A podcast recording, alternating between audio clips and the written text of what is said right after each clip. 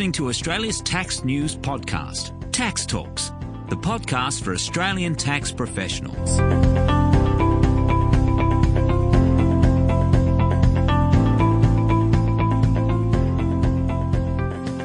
Welcome to episode 93 of Tax Talks. This is Heidi Robson, and thank you to Class for sponsoring this episode. More than a year ago, in September 2017, the House of Representatives passed the new safe harbor legislation for directors when trading while insolvent. Ben Sewell of Sewell and Kettle in Sydney does a lot of work around insolvency, so perfect to ask for more details. My first question to Ben is Is this new law a big change from what we had before? Here's Ben.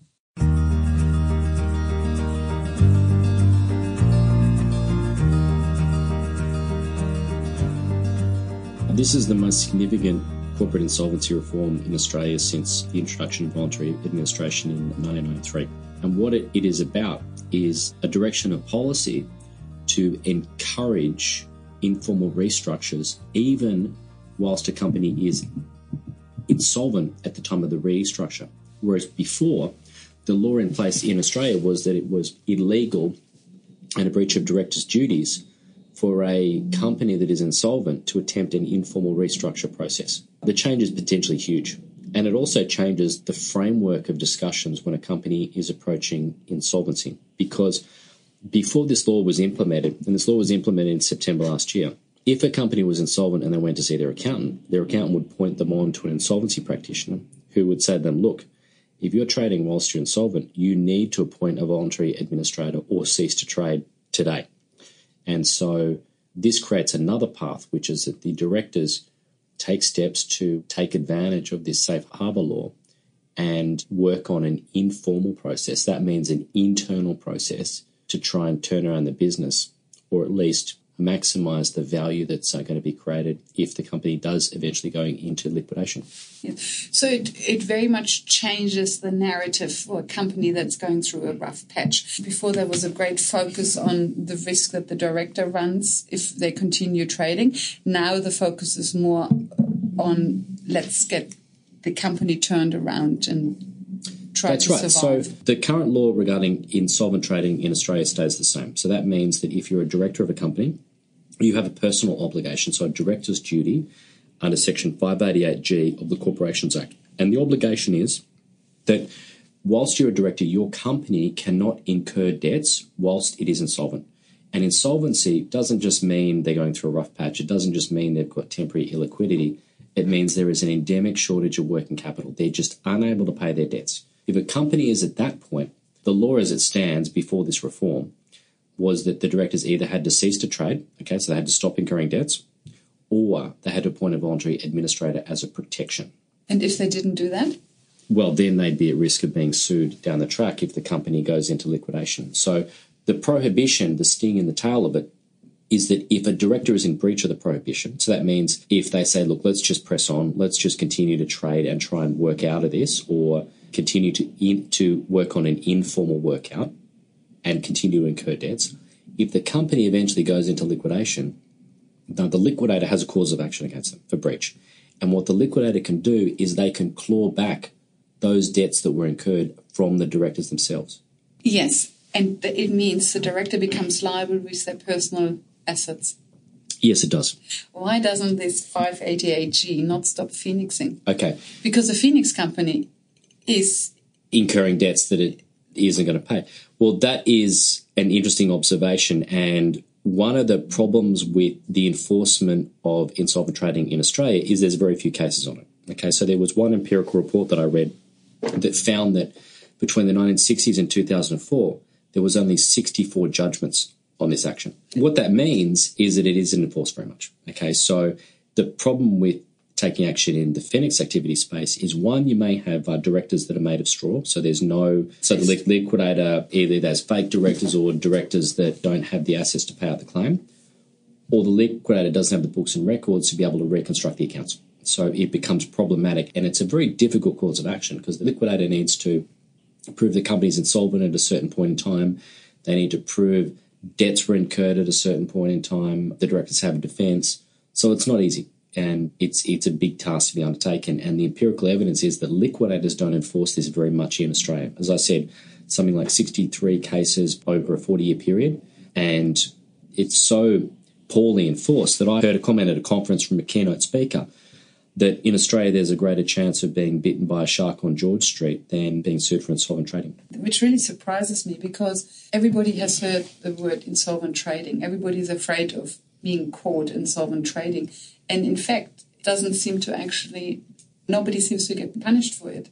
That's true, but that also could be because most people follow the law because it is the law. So most people don't break the law just because they're uh, they're law abiding, and so just having the law in place has persuasive effect on its own because most people want to follow the law. The other thing is the prohibition applies to big com- companies and small companies. This reform is focused on the directors of large enterprises. Why? Because if you're an independent director and you don't have any skin in the game, you don't own the company itself, you're on an ASX board, there is no incentive for you to take any risk.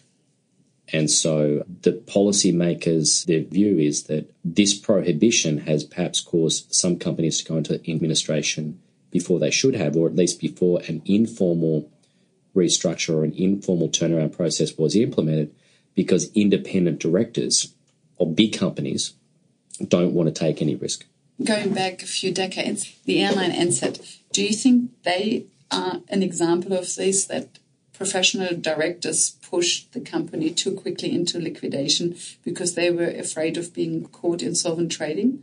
It could be. Look, one thing is that Corporations Act applies to all companies, big and small. So I think it is a bit crazy from a policy point of view to have the same law of voluntary administration that applies to Ansett as does to apply to the voluntary administration of a fish and chip shop down down the road. Okay, because the companies and their boards act in completely different ways. Okay, the Ansett example, from what I understand, is the biggest administration that has been undertaken in Australia. Ansett at the time was owned by Air New Zealand, who didn't want to tip in any more money. So I'm not sure whether it was the dynamic of the independent directors not wanting to take risk. But I think the point is this is that if the Ansett directors, at the time they appointed a voluntary administrator, at least had the option of an informal workout and to know that whilst they were going through this process, they were protected and they wouldn't be sued for insolvent trading. Sorry, maybe the outcome wouldn't have been the same because perhaps they could have sought funds or they could have sought a loan or they could have sold shares or they could have done something and looked outside of Air New Zealand, who, from what I understand, the New Zealand government told them they wouldn't advance funds. I think it could have had an effect, and you would think that if the directors were protected, then they could have continued to trade and looked at other options.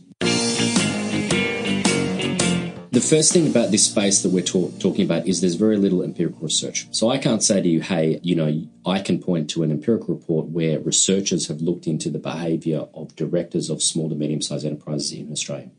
What I can tell you is I can tell you anecdotally and I can tell you from my own experience the directors of SMEs act in a totally different way to independent professional directors because they've got everything on the line. They've, they've got the house on the line, the business is their own creation, and they've got an incentive to take a lot of risk. So there is a strong incentive for them to uh, double down on the risk because if they look at it from the perspective that they've already exhausted their own funds, then the only thing they can dip into is the credit creditor funds. Okay. And so that may well be an option that they take. What I can tell you is that this reform is specifically aimed at professional directors of big enterprises, but it also covers directors of SMEs. Now, when we start to get into this law, we're going to find that there's some problems with SMEs trying to, to use it. And one of the problems that directors of SMEs have is they don't have good professional advice necessarily when they're in this type of uh, situation. So there is some complexity that perhaps they can't adapt to. the specific reform itself. So, yeah. what it is is a carve out. Okay, so what a carve out means is it's not a defense. So, if you're a director, you don't have a defense, you, you have a carve out. So, you can take advantage of this law without a liquidator having a cause of action against you. So, what the carve out is, is a new section under Section 588G of the Corporations Act.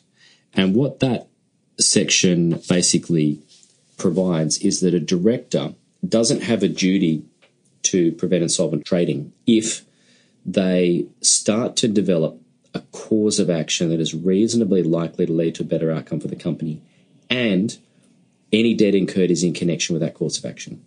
To summarize it without getting into the detail too much, there needs to be a plan put in place, and the plan has got to have a persuasive basis for improving the prospects of the company going forward. And that's compared to a liquidation. So if you have a liquidation, you have a fire sale of all the assets, or you have a distillation of the value of the company at a certain date, if the director can put in place a plan to improve that, then they can take advantage of the safe harbor. So what they need to do is they need to obviously get up to date on the financial position of the company.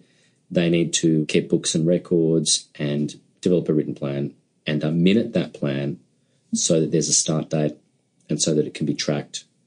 In terms of the strategic approach that they take, there's no case law on this. Okay, so there's no case that's been decided on this law. It's brand new law, September 2017. So there's no case law on it.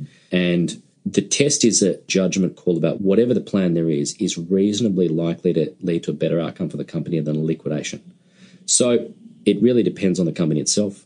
It depends on the type of assets they've got, the type of customers, type of contracts, and the creativity and integrity of the professional advisors that they've got. Because the better the quality of, of the plan, the better the protection that they'll have.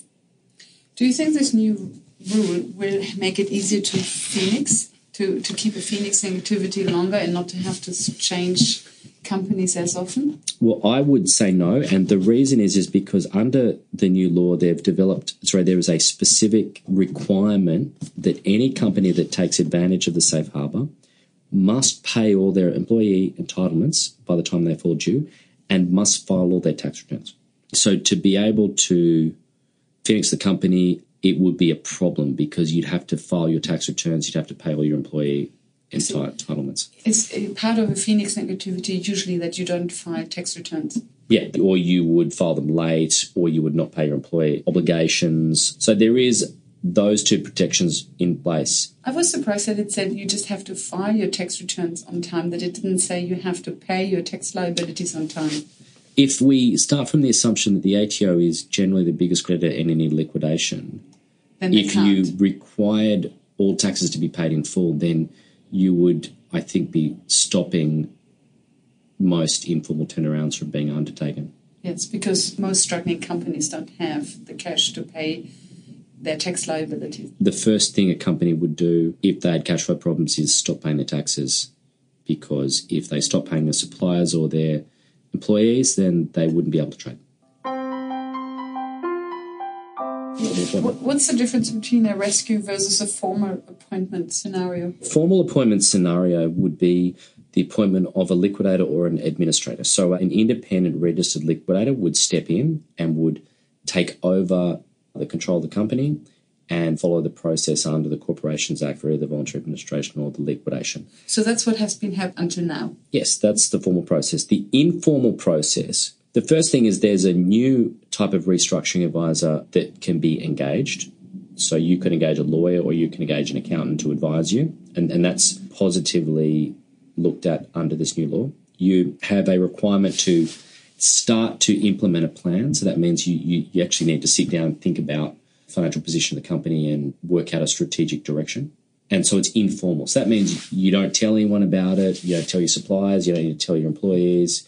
If you're on the ASX, you don't need to comply with continuous obligation requirements regarding it. So you don't need, need, need to disclose it to the ASX. And you work on a plan to turn around the business or at least put it in a better position that would be in a liquidation uh, scenario this new law is really bad for liquidators because before every struggling company had to go and see a liquidator to avoid insolvent trading, whereas now somebody can turn to a, an accountant or a lawyer. So it's good for accountants and lawyers, and it's bad for liquidators, isn't it? It could be. Look, it could result in the decimation of the insolvency profession in Australia because I don't have anything I can point to. I can't see, look at this policy paper or look at this statement. But if you go to the Senate inquiries that have taken place into solvency industry and you read the transcripts and you look at what the politicians are saying, there's a very strong perception that liquidators in Australia have overcharged and have gouged. And so I think that you could positively say that there is no political capital the insolvency profession has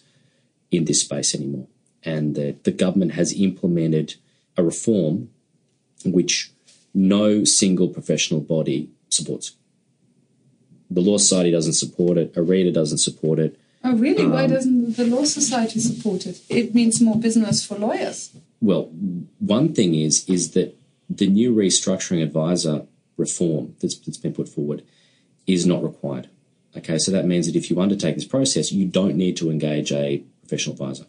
Uh, the genesis of this reform was through a, Productivity Commission report in 2015. And what the report recommended was that a registered restructuring advisor be branded. For the last few years, the battle that's been going on has been whether that registered restructuring advisor is a lawyer or insolvency practitioner or just an IP or, or what their role is. What is an IP? Insolvency pra- practitioner, so Ah, I a registered liquidator. So that's been the policy uh, battle. What's actually been implemented as, as law is that there's no registration requirements for any advisor that's involved. I see. And that because you, you don't even need to have a lawyer or an accountant necessarily in this process. I see. So the accountants, the lawyers, the IPs were all fighting over who should be the registered, qualified Restructuring advisor. restructuring advisor. and so they were taken by a surprise completely. And so then, therefore, occurred. the government said, okay, so we, we want to completely step away from it, and anybody can basically advise. Anybody who's appropriately qualified, so it could be a consultant, they could be a lawyer, they could be an accountant. There is no registration requirements. And the Law Society doesn't like that. Well, the Law Society was arguing that lawyers should be restructuring advisors, should be able to re- register and provide this advice. Um, but look, I think what the takeaway you should have from this is this is a far more open and laissez faire reform than what the industry Expect. anticipated would be And do you like it? Because to me, it sounds good. Let the struggling business decide who should help them out of this, rather than forcing them to go to a registered lawyer. First thing, I, first issue I've got is this: is if you don't understand the problem, you can't reform it. Now, there is no empirical research out there that helps us to understand how in Australia a struggling enterprise deals with its problem. So we just don't know. Do they see their accountant? Do they see a lawyer?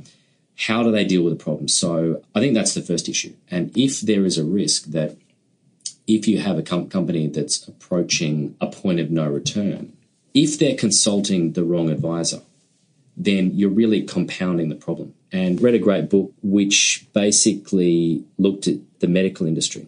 And what its conclusion was is that for hundreds and hundreds of years, if you went to see a doctor, you would get worse before uh, penicillin. So if the historical analysis of the medical profession is is that for hundreds of years through uh, the Middle Ages and before that, if you went to see a doctor, you would get worse rather than get better. How do we know that doesn't occur when a company goes to see a lawyer or an accountant?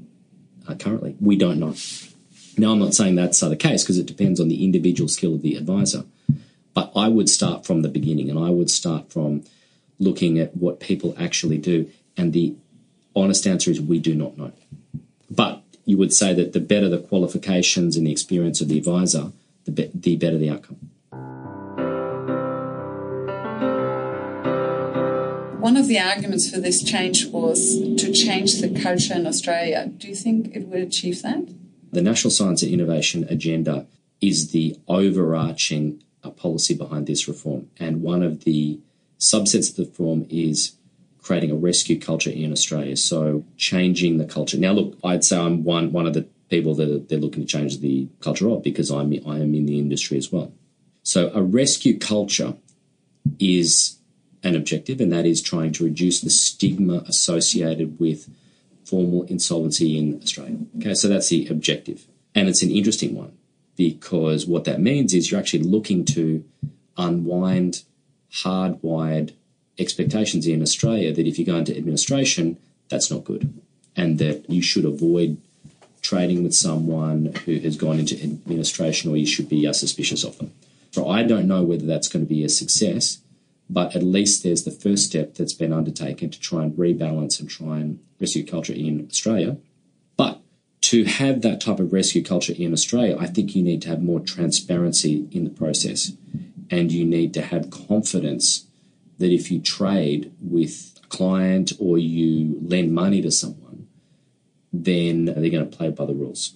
You can understand the risk you take. So I think we're still stuck in that process of the insolvency law and the insolvency regime being worked on more, being improved. Do you see this rescue culture in America, this Chapter 11? Chapter 11 is completely different to Australia. Chapter 11 in America is where the directors remain in control of the company whilst it is going through a restructure process. But this new harbour rule now also puts the directors into control. Yes, yes, it does. I think it's one step towards that regime. I see. So you think the Chapter 11 is very different? I think it's just so different that it isn't comparable. So that means that it's very different in Australia because it's not court based. So in America, you go to court to get Chapter 11 protection. So that means you need lawyers, you need to start a case. Whereas in Australia, there's been a very strong uh, policy directive that we try and take the courts out of it as much as we can. And it's driven by insolvency practitioners who are accountants rather than lawyers. I don't think that is something we should work towards because we've got our own approach in Australia and that the integrity of the system that we have is something that we should work on. But promoting a, a rescue culture so that people don't immediately appoint a voluntary administrator and actually required to, if they want to take advantage of the safe harbour, seriously look at the business itself and make important decisions and actually get real time information about financial position of the company and think through our solutions, I think is uh, terrific. You are glad we don't have Chapter 11, but the new routes? The disquiet I, I have is that is that yes, I think we should if if we want to get better results, we won't get it through encouraging voluntary administration. So when I first became a lawyer, the empirical reports that I read um, indicated that the returns were something like 24 cents in the dollar for unsecureds in a administration. Okay, so you'd probably get a, a quarter of your funds back. Now it's gone down to nine cents or less. Creditors themselves from a voluntary administration aren't going to get much back. Okay, so it's not good. And the perception is that it is like a liquidation, so it's it's not going to be a good good outcome, or it's or it's going to result in a glorified liquidation. So that's the disquiet I've got with that. I would say that the laissez faire nature of this reform is something of concern because it doesn't really give guidance to the directors. If you, for example, have a game of sport, everyone's got to go out and use the same bat, bowl in a certain way, field in a certain way. Everyone follows the rules and everyone has confidence about how the process is undertaken. With this reform, I don't think directors are given enough guidance about how they should approach it. There's no time frames. It can go on for as long as, as you can argue that it can go, go on for. You don't need a professional advisor to step in to help help you. You don't need to document it in any particular way. You don't necessarily need to get up to date on the financial position that company's in. So there's a lot of things that I would think any company, regardless of their size, should be required to do if they are approaching an insolvency position. And the justification behind it is because if a company goes into an insolvency position, the owners don't have any equity anymore. The company isn't worth anything. And what they're really doing is they're dipping into the creditors' funds. So that means the creditors have a interest. They're essentially the owners at that point in time. I would actually like to see something that's a bit more defined in terms of a reform.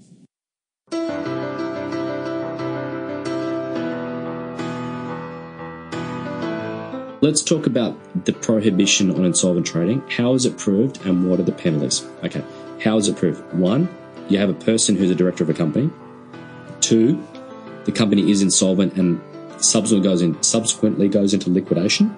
During that time, the company incurs debts. So that means the directors continue to trade. And there's also a basis of knowledge of, of wrongdoing. So that means that there are reasonable grounds to suspect the company was insolvent at the time those debts, debts were incurred. If a company director breaches this obligation, what they could be up for is they could be up for a civil penalty of up to 200 grand. They could have the liability to compensate the company or the relevant creditors for the amounts of the debts incurred. Okay, so whilst they continue to trade, they may need to pay the creditors back through the liquidator for all those debts. And there's also criminal prosecution potential. So that means there's a criminal offence that if you continue to trade, that if the requisite crime can be established, that, that you could also face jail. So that's the situation as it was until now. That's why so many struggling companies turn to liquidators for voluntary Yes, for voluntary administration. Voluntary or, administration. Or, or liquidation. Yeah. So this really cha- changes the game. It doesn't change that pro- prohibition.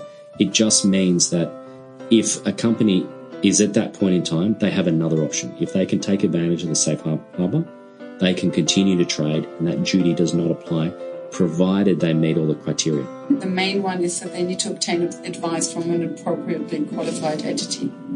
That's not, not a requirement, but they can. So there are there are some indicators which they can tick off and helps to prove their position, which is that they inform themselves about the company's financial positions, they take any step to, that they should to prevent misconduct by officers or employees, they keep appropriate books and records, they obtain advice from an appropriately qualified um, entity, which is a lawyer or an accountant or an experienced consultant, and they develop a plan. But no one of those elements is actually required because the strict requirement is they start to implement a plan. That's all. That's all. I see. So all these elements that are listed, where where are they coming from if they are not actually required? The legislation, so the Section 588 GA of the Corporations Act says, is that for the purposes of finding that a course of action is likely, likely to lead to a better outcome for the company, regard is had to whether the director does any of those things. So that means it's a positive indicator. And the problem we've discussed before is that this is a brand new law. There's no case law. So the, the law got a royal assent and commenced in September last year. So there is no court that is interpreting this information. I see. So the only requirement really for these safe harbor rules is that the director must have a reasonable expectation that this plan will result in a better outcome for the company. Not necessarily for the creditors, but for the company. Good point. Under Section 588 GA, there is no express requirement that the director consider the interests of the creditors at the time. It is what's in the best interest of the company itself, so the entity. What you would think, and this is my own view, is that it's a balance sheet test, in that from the day they commence the plan to the day that the plan ends, a court will look at the balance sheet. What is the value of the enterprise on a balance sheet test? And if the directors can analyze the balance sheet and persuasively, uh, sorry, develop a persuasive plan that the balance sheet's going to improve, that can be the basis on which they can seek the protection when you get down to brass tacks. Okay, so the only real requirement is that the directors need to believe that this plan will result in a better outcome for the. Company. That's an interesting thing. No, that that's a subjective test. This is a an objective test. This is what uh, not the man on the bus test. Not not what would the man on the bus think about this. What would someone bus, would pardon? I think it's the Clapham bus. Clapham bus. Yeah, we're talking. What would a um, uh, a reasonable director in their position consider? So it's got an objective element to it, so that we don't need to dive into the mind of the director. It needs to be objectively persuasive. Okay, and that's all. Everything else is just an indication that an objective director would have thought that it would result in a better outcome. If they seek the advice of an appropriately qualified entity, yes, that would probably persuade a director to think of a better outcome. Look, this this is just trying to not to step step on anyone's toes, in my opinion. I think that there is no way that a company can turn itself around unless they seriously consider the financial position of the company. So this is why, under the law, there's a review process that's required by law two years after it's implemented. So you're going to see in uh, at the end of 2019, you're going to see a full review of this uh, law. I think it's very open compared to, for example, the prohibition on solvent trading, which is very prescriptive and very specific. This is much more open. And I think you'd be hard pressed to find a law in such an important area that is so open. And when I say open, I mean that it can be interpreted in many different ways. Do you think they started so open so that they can tighten it at the right points? If they start with a tightened if they start with a tightened rule, then they can't tighten it even more. But if they first start with a very laissez faire and then see what happens and then tighten at the right spots, do you think they, that's why they started with such a wide net? Well, the wheels of insolvency move in a very slow way. And if this is the most significant reform since 1993, then you'd think it's going to take a long time before they actually change this significantly. No, I think that this was kept very open so that there'd be less formal appointments over large enterprises in Australia. So that independent directors of boards would not call in the administrator too early. So it's basically trying to change the legal position of independent directors. My answer to you is it is deliberately open. It is open so that the directors themselves don't feel the pressure of having to immediately appoint a voluntary administrator if their auditors come back to them and say, hey, we aren't going to sign off on you as a going concern, for example. Hmm. So this is basically future proofing us for a future recession.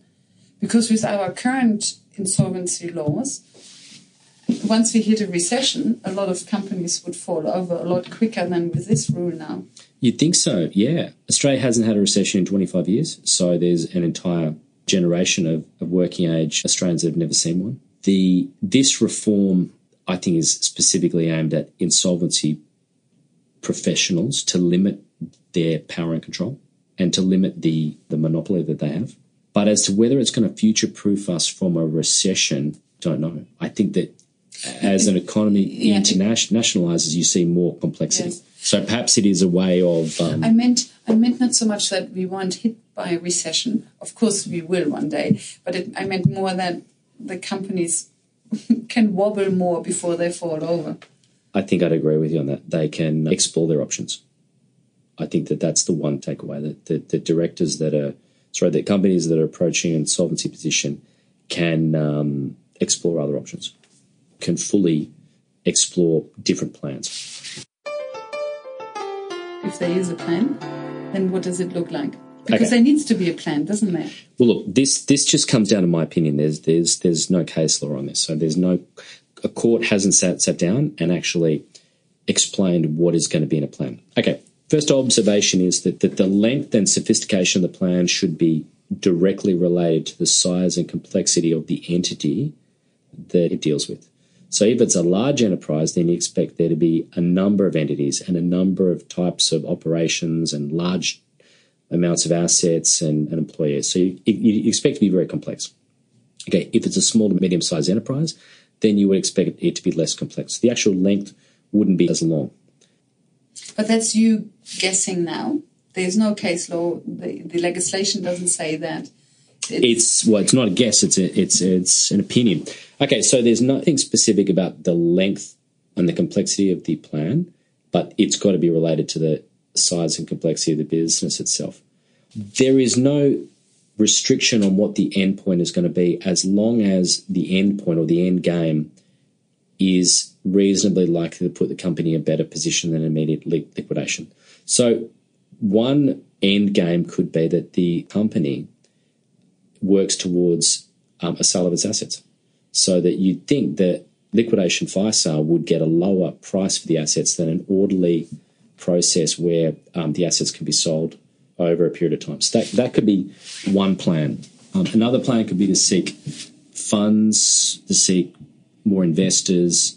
It could be to change the pricing of the enterprise. It could be to perhaps stop a big project. So, one problem a com- company may have is it's got a big project which isn't producing return and is cost- costing too, too much in working cap- capital. So, they could cut that project. If there's an issue with the management, they could change our management it just depends on the problem that the company has has the time. So they they have the space and the time to write a plan and to start work on it, um, and to actually analyze what would put the company in a better position. I think it's got to be written. That's that's the first thing. One thing directors should keep in mind is if the company does go into liquidation down the track, they may have to evidence this, or they will have to evidence it. So how do you evidence it unless it's written?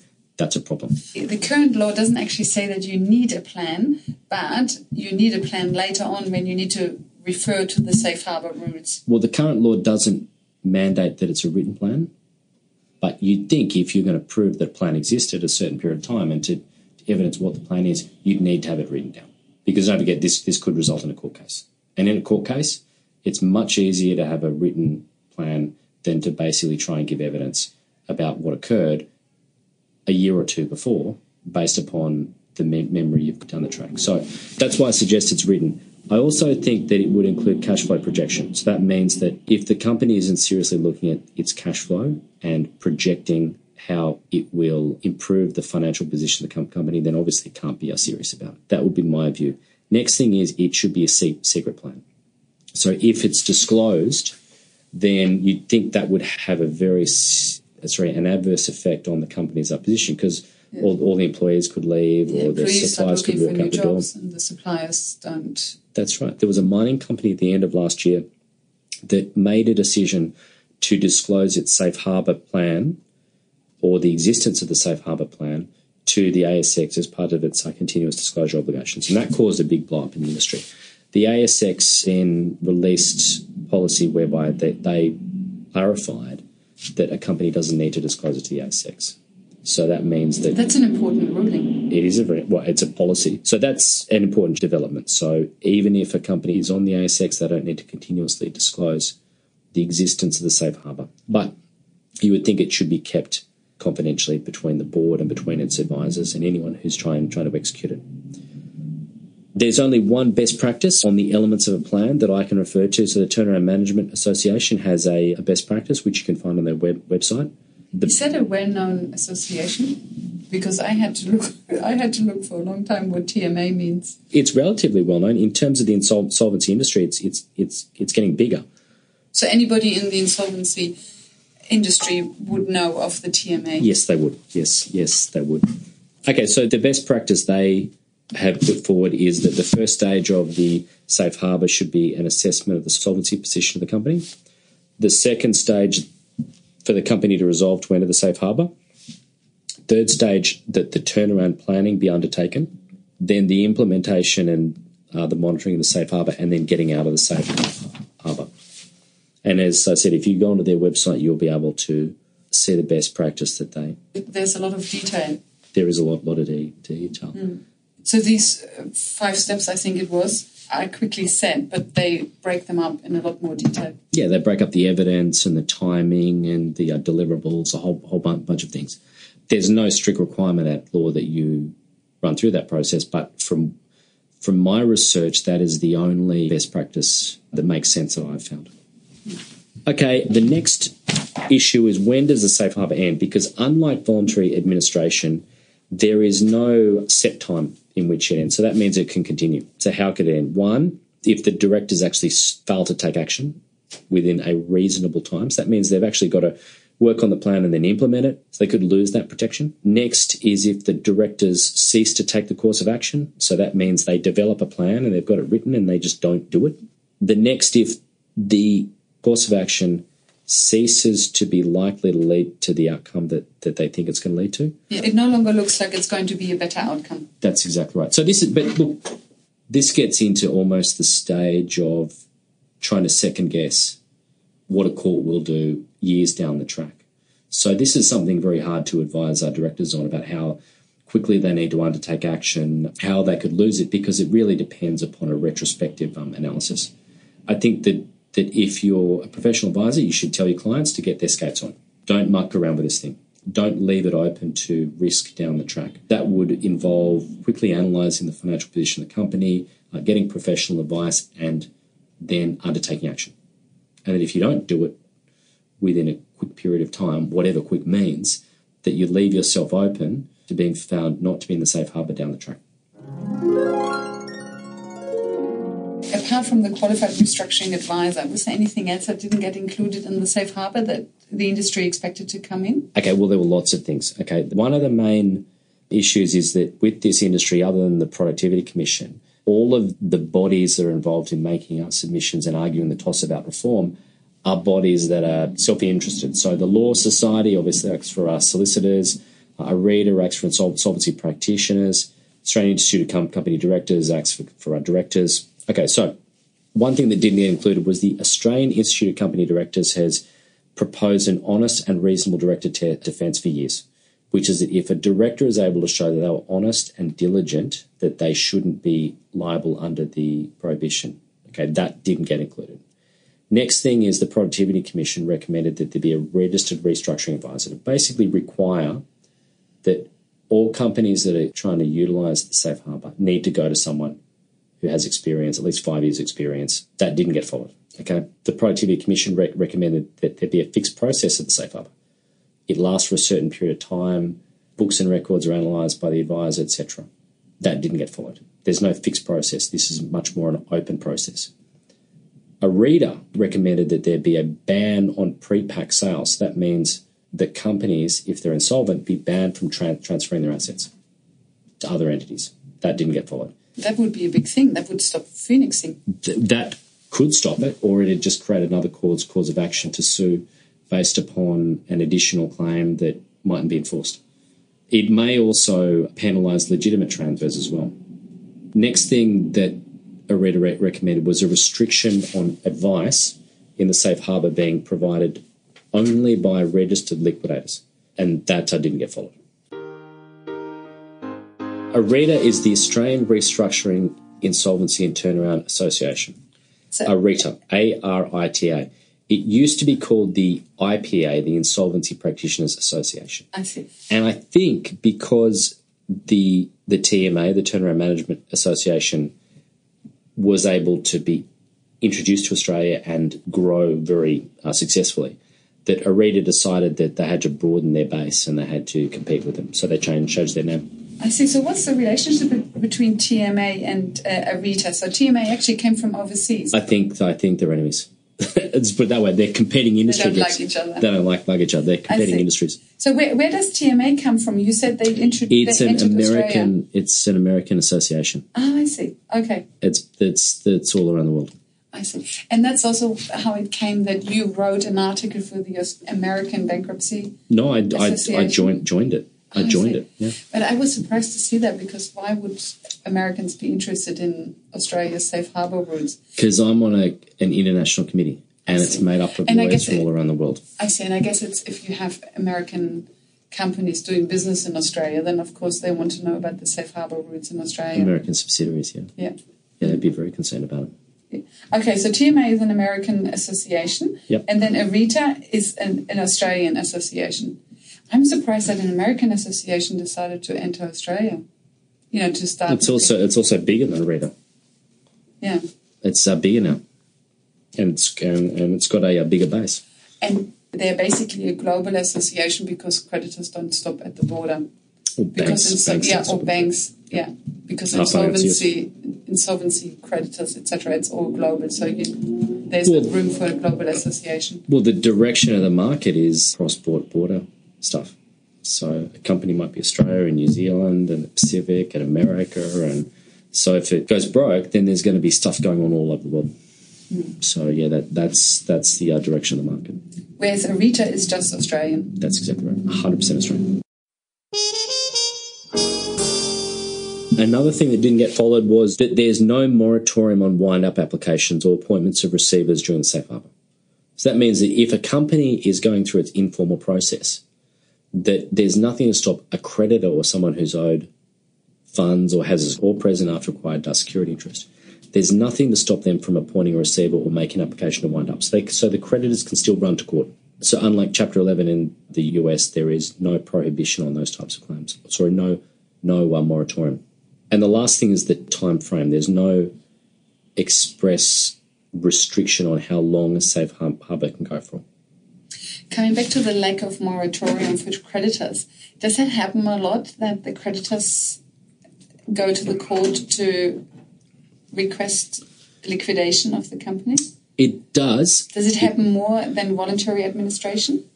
it happens less than a voluntary administration for companies that actually have assets. What you find is if a company's wound up and the main creditor that winds up com- companies in Australia is the ATO, by the time the ATO goes to court and makes an application and actually obtains an order that the company's ceased to trade, it's closed down, it could be assetless. Whereas a voluntary administration, if a voluntary administrator is appointed, the company may have a going concern, uh, sorry, may trade uh, may have assets. The ATO applications for wind wind up tend to be tend tend to be assetless and tend to not produce a, a return. So by the time the ATO requests liquidation, it's too late anyway, or the assets are gone. You you'd think so, yeah. If there is an application to wind up, then that will potentially force the directors to seriously consider a voluntary administration because they won't have any protection. That may speed up the process that is undertaken. Whereas now they have the safe harbour, so even if a creditor applies for liquidation, they still have the safe harbor to protect them, so they can fight this. So, well, okay, what, one thing that they could have implemented, which they didn't implement, is that if a creditor, say the ATO, applies to wind up a company, if the company can go to court and de- demonstrate they're in a safe harbor protection, that they could apply for, an, for an adjournment of the application for six months to give them an extra six, six months to try and restructure. That's one thing they could could have. They could But have they also, didn't. But they did.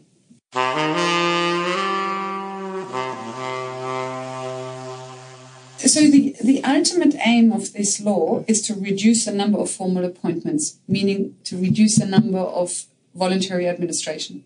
No, it's not. That's my own opinion. So, what I would say is this: is that the ultimate way to analyze whether this is successful is does it actually result in less administrations and liquidations in Australia? Because that would mean that there's less companies that are being put to the sword, and it means that assets are being dealt with, and there's restructures that don't require third-party interference.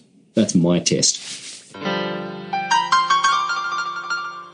In an article you wrote for the legal update, you said that we come from the strictest insolvency trading prohibition in the developed world. Have you gone from the strictest to the least strict? that was a, a comment that was made by the, I think the Chief Justice of the Western Australian Supreme Court at a at a conference a few years ago. He, he said that Australia had the strictest insolvent trading regime in the developed world. Have we gone to the less strict? I think the answer is no, and that's because of the qualifications that have been put into this law and the emphasis that it puts on directors to actually take action. It puts the onus or it puts the obligation upon them firmly individually that they need to sit down and they need to have a big think about the company and develop a plan. So it, it doesn't create the loosest regime in the world, but it does open up the space of a of, of an informal restructure to be undertaken, which is something new in Australia because uh, the direction of policy before this has been to require that a insolvency practitioner steps in and takes the reins. What's the difference between liquidation and voluntary administration? Okay, so liquidation is where a liquidator, so the person appointed over the company, uh, shuts it down and they sell all the assets and they liquidate and they wind up all of its operations. Okay, the directors can appoint the li- liquidator or a court can.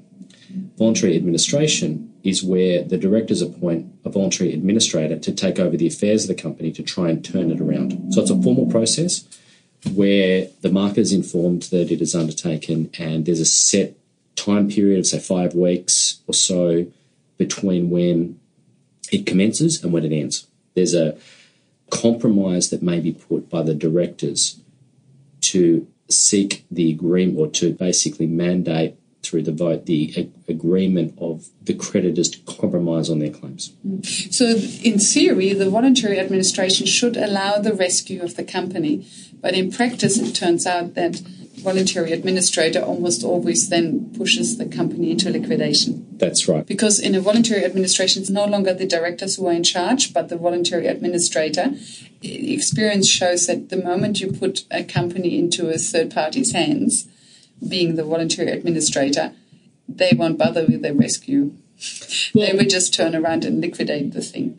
Maybe, but look, the, it's it's more the perception of the market is that they're the same, is that they're going to lead to uh, no one being paid and the enterprise being shut shut down. So the perception of the market, based upon its experience, is that if a company goes into voluntary administration, it's going to lead to a bad outcome, the same as a liquidation.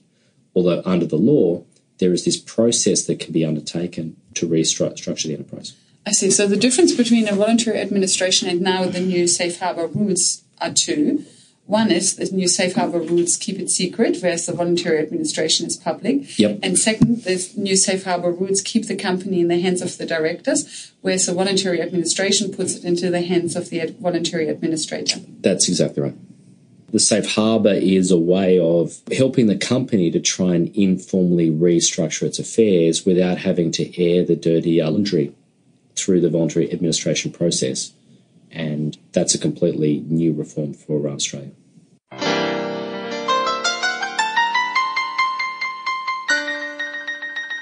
A voluntary administrator can be appointed by a secured creditor. But then it's no longer voluntary. That's right. Or, or they can be appointed by, by the directors. A liquidator can be appointed by court. They can be appointed by the directors.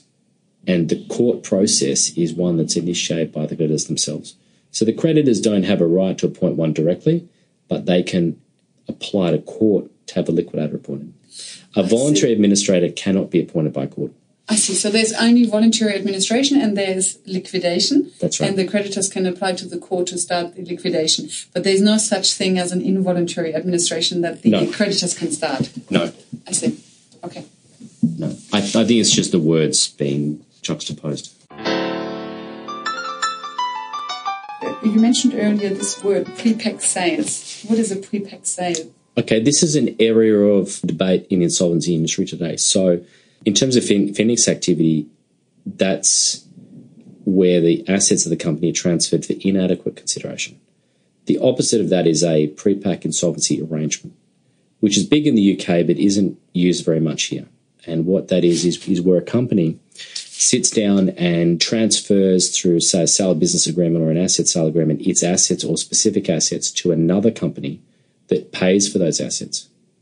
And it's it's a little bit of a grey area, but it's another way of preserving parts of an enterprise or particular assets and also doing it in a legal way so that any li- liquidator that's appointed doesn't have a cause of action against the company that the assets are transferred to or its directors. Now, the thing is this: it's there, it's it's not referred to anywhere in the Corporations Act. It's not illegal. It's not advocated by any specific um, industry group. So you're not going to find the Law Society or ARITA or any other industry group um, advocate it. But it's there and it's an option.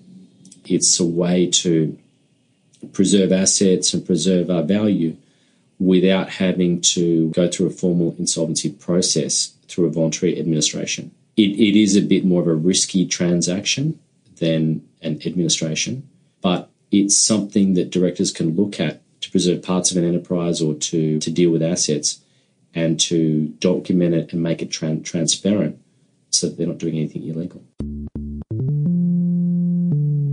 The introduction of voluntary administration in 1993 was the last big change. You know, until until now, until we have the safe harbor rules. What did we have before the introduction of voluntary administration? Okay, well, the, the policy issue that was identified was that too many companies were putting themselves into liquidation and that creditors were able to to liquidate too too early. So the voluntary administration process means that the creditors aren't able to go to court and to li- liquidate if there's a voluntary administration, a valid voluntary administration process on foot. So that was an, a path that was created. And at that time, Australia was um, ahead of the world in terms of this process, and the voluntary administration regime was adopted by the UK after us. So that means the voluntary administration actually was the first attempt of creating a rescue culture in Australia Yes, it was. to stop creditors from applying for liquidation, but to allow directors to turn the company around. It's just that it didn't go far enough and hence didn't implement the rescue culture that was Well, there, there was a, a comprehensive report called the Harmer Report, which was released in 1988, and the eh, the creation it, it put forward voluntary administration. Now, at the time that that that was a pretty big change. So, in terms of looking at it retrospectively over the last 25 years or so, voluntary administration has had uh, diminishing returns and is seen by the market as being the same as liquidation. So I don't think that could have been predicted. So when it was implemented, I don't think before it was implemented you could have seen ahead and predicted that it would it would have diminishing returns over time and that it would have a negative perception in the market such that its effectiveness is significantly reduced.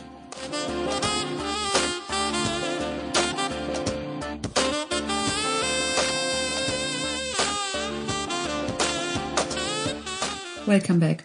So hopefully these new safe harbor rules will create a rescue culture in Australia for insolvent companies.